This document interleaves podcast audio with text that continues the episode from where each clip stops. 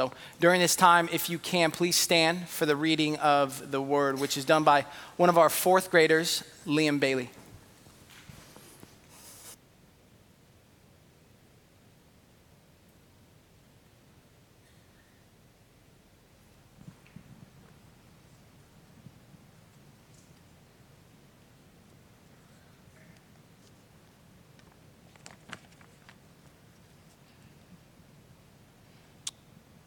Reading from 1 1 through 4, or readings from Hebrews 1 1 through 4. Long ago, at many times in many ways, God spoke to our fathers by the prophets, but in these last days he has spoken to us by his Son, whom he anointed the heir of all things, through whom he also created the world. He is the radiance of the glory of God and the exact imprint of his nature. After making purification for sins, he sat down at the right hand of majesty on high, having become as much superior to angels as the name he has inherited is more excellent than theirs. The word of the Lord. You may be seated.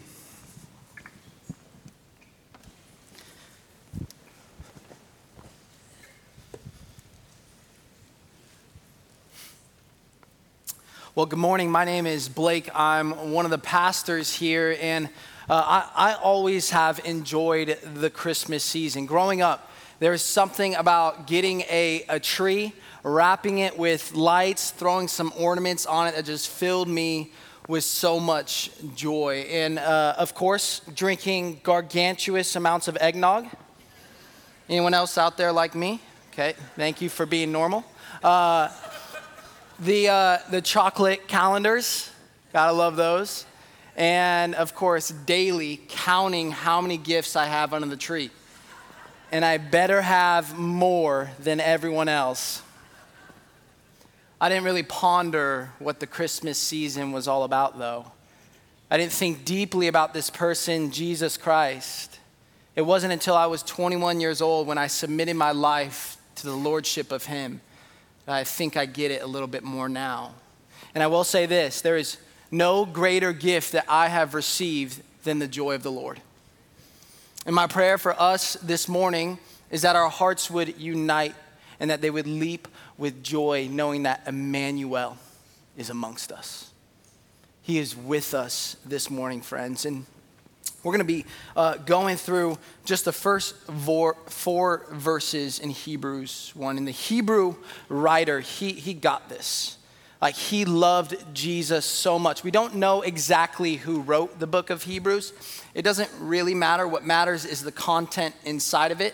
But he wrote this book to uh, encourage the Jewish people of that time who were giving their life to Christ, but some of them were facing the pressures and temptations to go back and practice Judaism.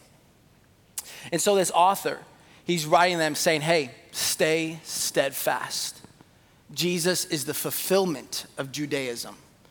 He, is, he has fulfilled it, and you have now found the better way. And so stick to what is better. Don't go back.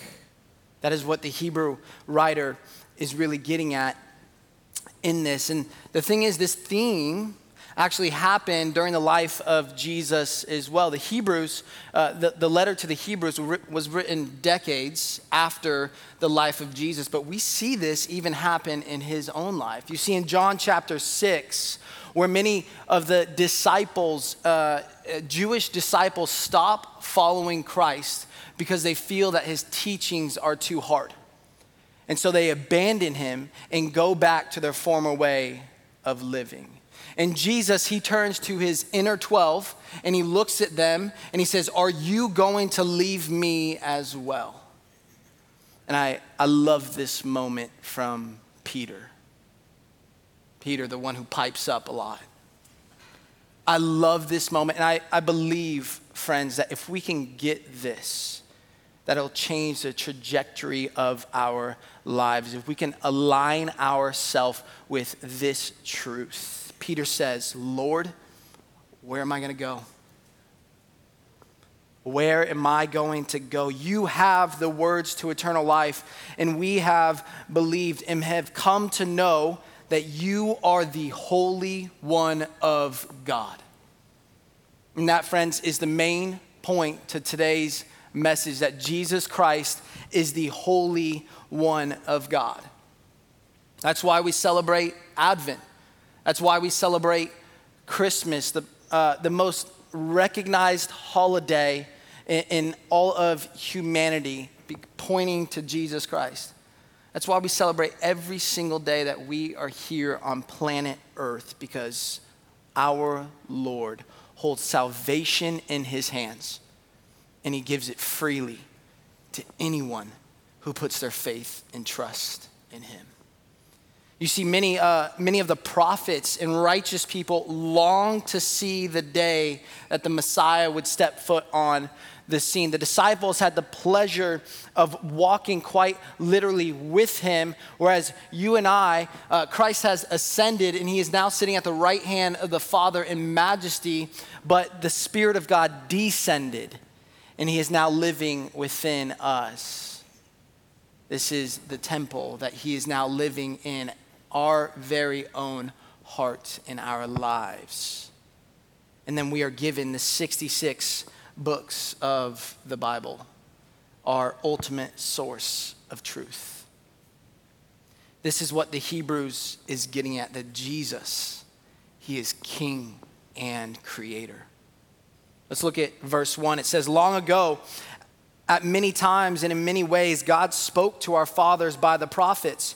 But in these last days, he has spoken to us by his Son, whom he appointed the heir of all things, through whom also he created the world. We have to first notice in this verse that the Hebrew writer doesn't explain the origin of God. He just assumes that God exists. The main point here is that God speaks. There are so many arguments to the existence of God, and I don't have time to run through them today, but if you're interested, I'd love to sit down and talk with you more about that. But kind of the four big ones that we have a reason to believe that there is a God eh, that exists is uh, we think of the cosmological argument, the ontological argument, uh, the argument of cause and effect, and the, and the moral argument.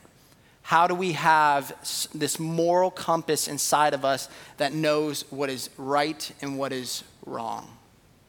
These are the different arguments of the existence of God.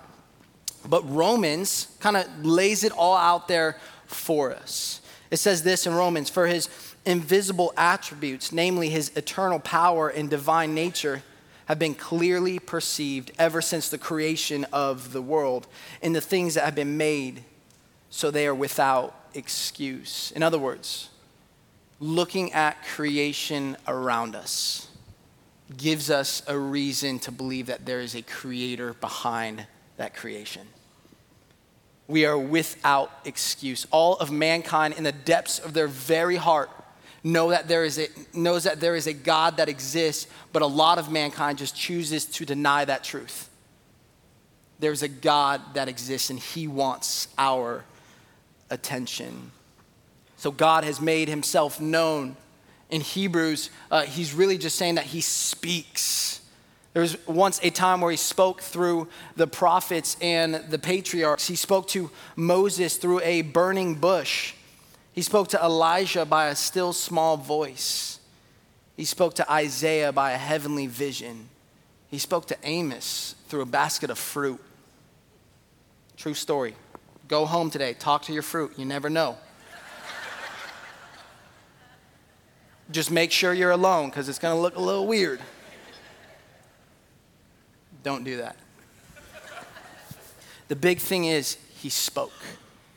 And the scripture says that in these last days, he has spoken through his son. In these last days, he has spoken through the person who is greater than any prophet and any patriarch before. And that's a big deal because the, the Jewish people, they held the prophets and patriarchs to the highest standard, to the highest level of authority. So much so that they actually confront Jesus one day in John chapter 8, and they say this Are you greater than our father Abraham who died? And the prophets died? Who do you make yourself out to be? Jesus answered, If I glorify myself, my glory is nothing. It is my Father who glorifies me, of whom you say he is our God. But you have not known him. I know him. If I were to say that I do not know him, I would be a liar like you. Ooh, little sass. but I do know him, and I keep his word. Your father Abraham rejoiced that he would see my day. He saw it and was glad.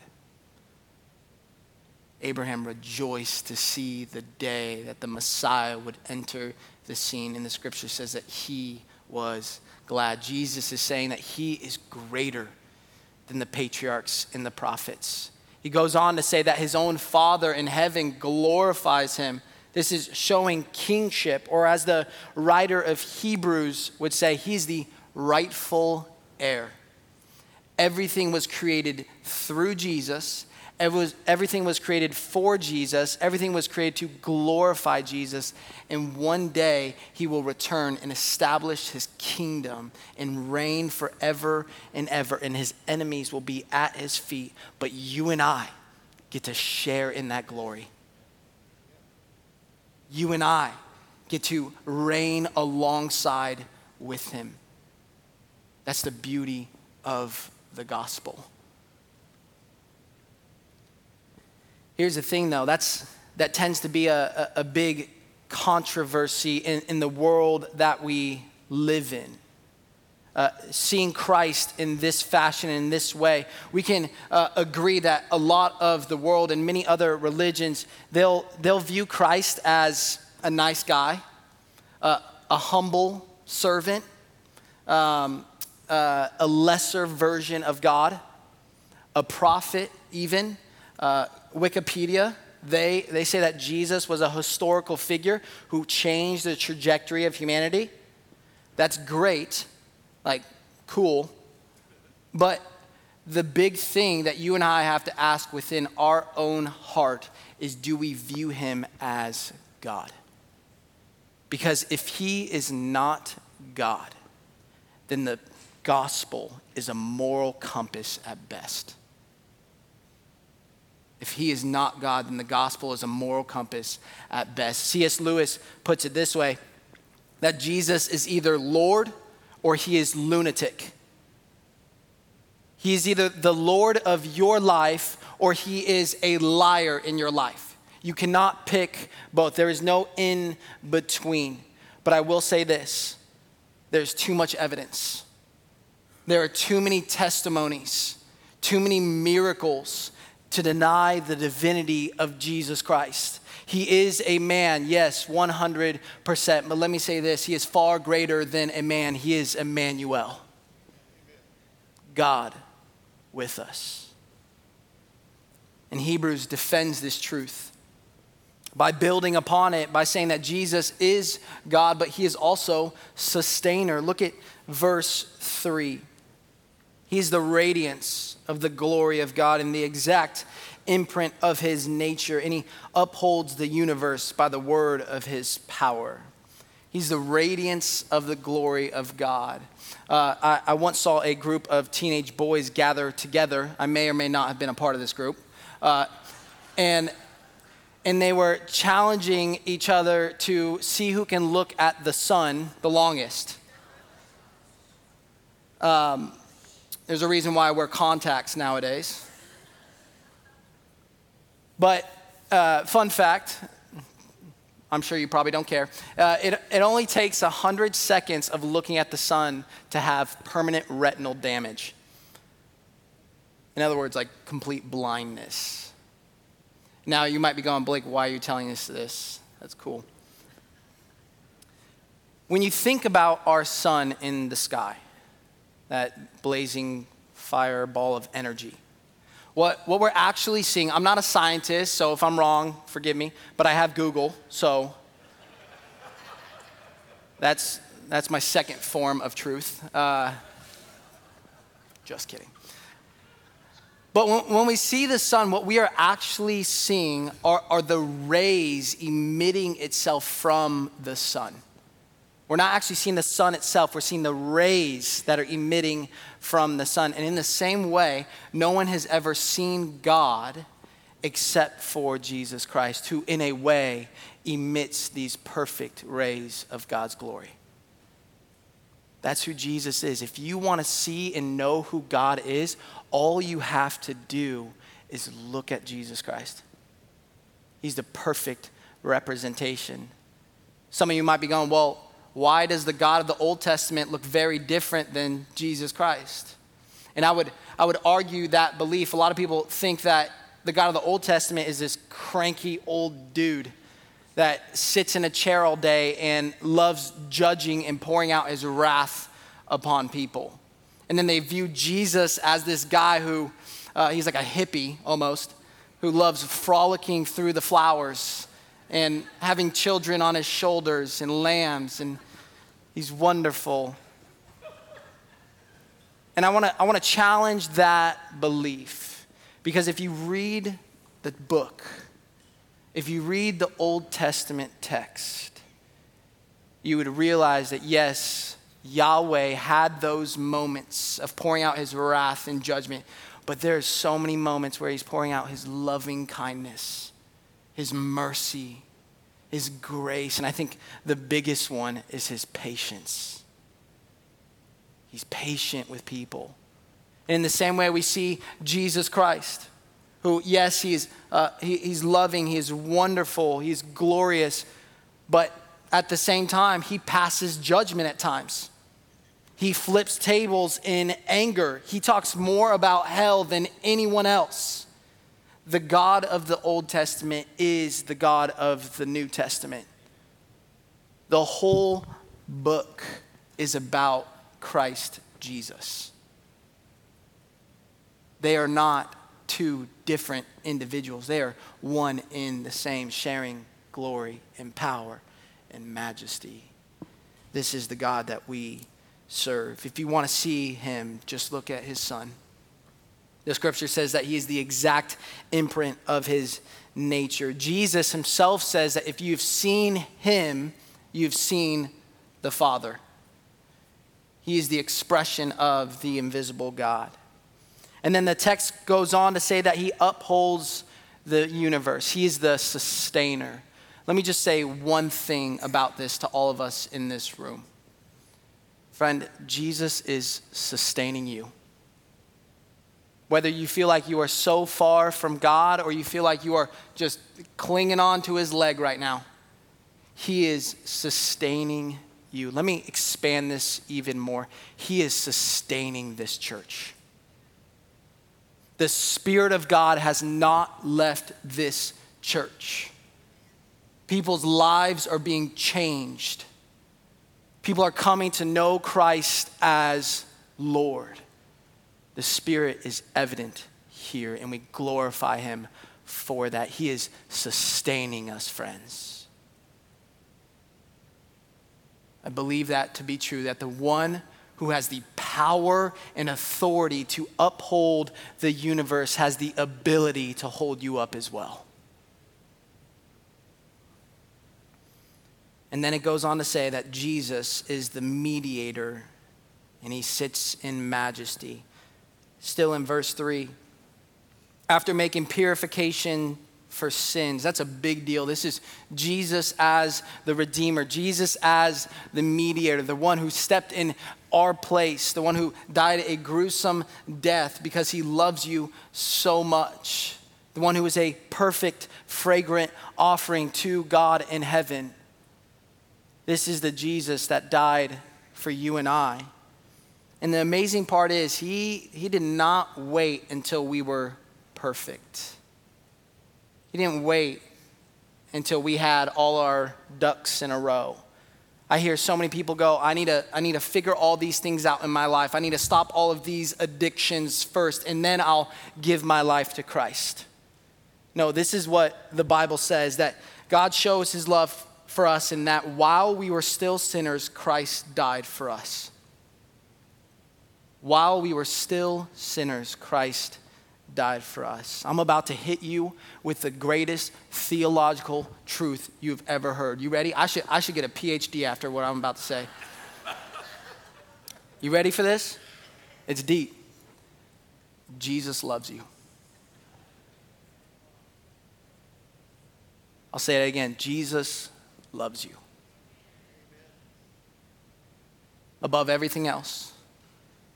We hear a lot of great messages and we become knowledgeable of the Word of God, but I think what we need to hear today and, and allow it to rest to the depths of our heart is that truth that Jesus loves you.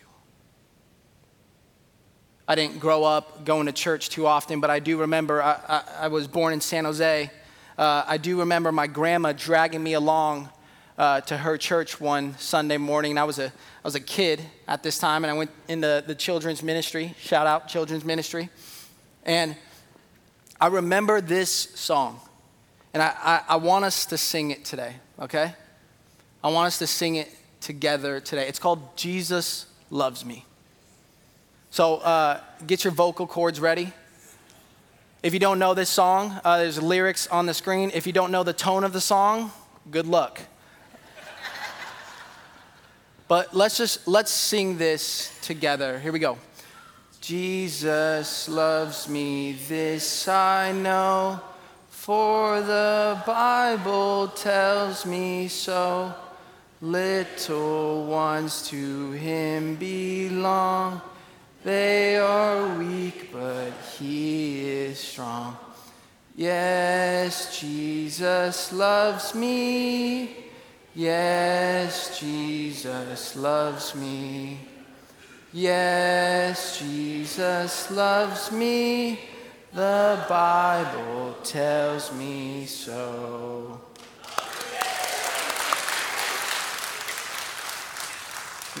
You guys are good. We'll have you up here next weekend. What most people don't know about this song is that there's actually more to it. And I'm, I'm not going to sing the rest, uh, I'll spare you. But I will, I'm going to walk through these lyrics with you, and I just want you to take them to heart. Listen to what this song has to say. Jesus loves me, this I know, as he loved so long ago, taking children on his knee, saying, Let them come to me. Jesus loves me still today, walking with me on my way, wanting as a friend to give light and love to all who live. Jesus loves me, he who died, heaven's gate to open wide. He will wash away my sin, let his little child come in. Jesus loves me, he will stay close beside me all the way. Thou hast bled and died for me, I will henceforth live for thee.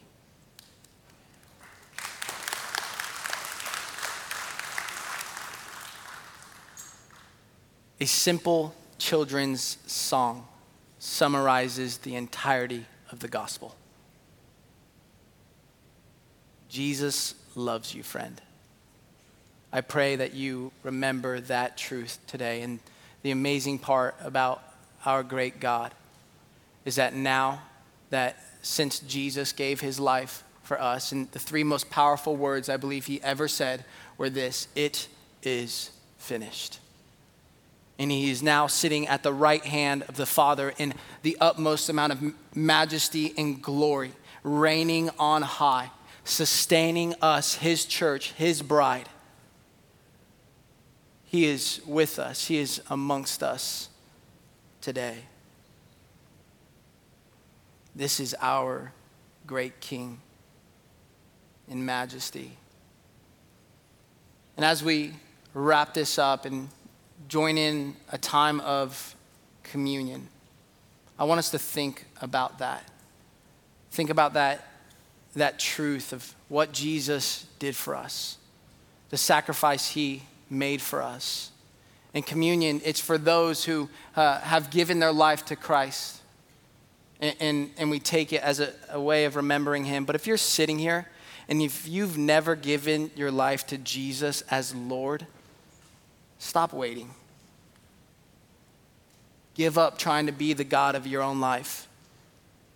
I promise you, Christ is the better way. He is the greater way.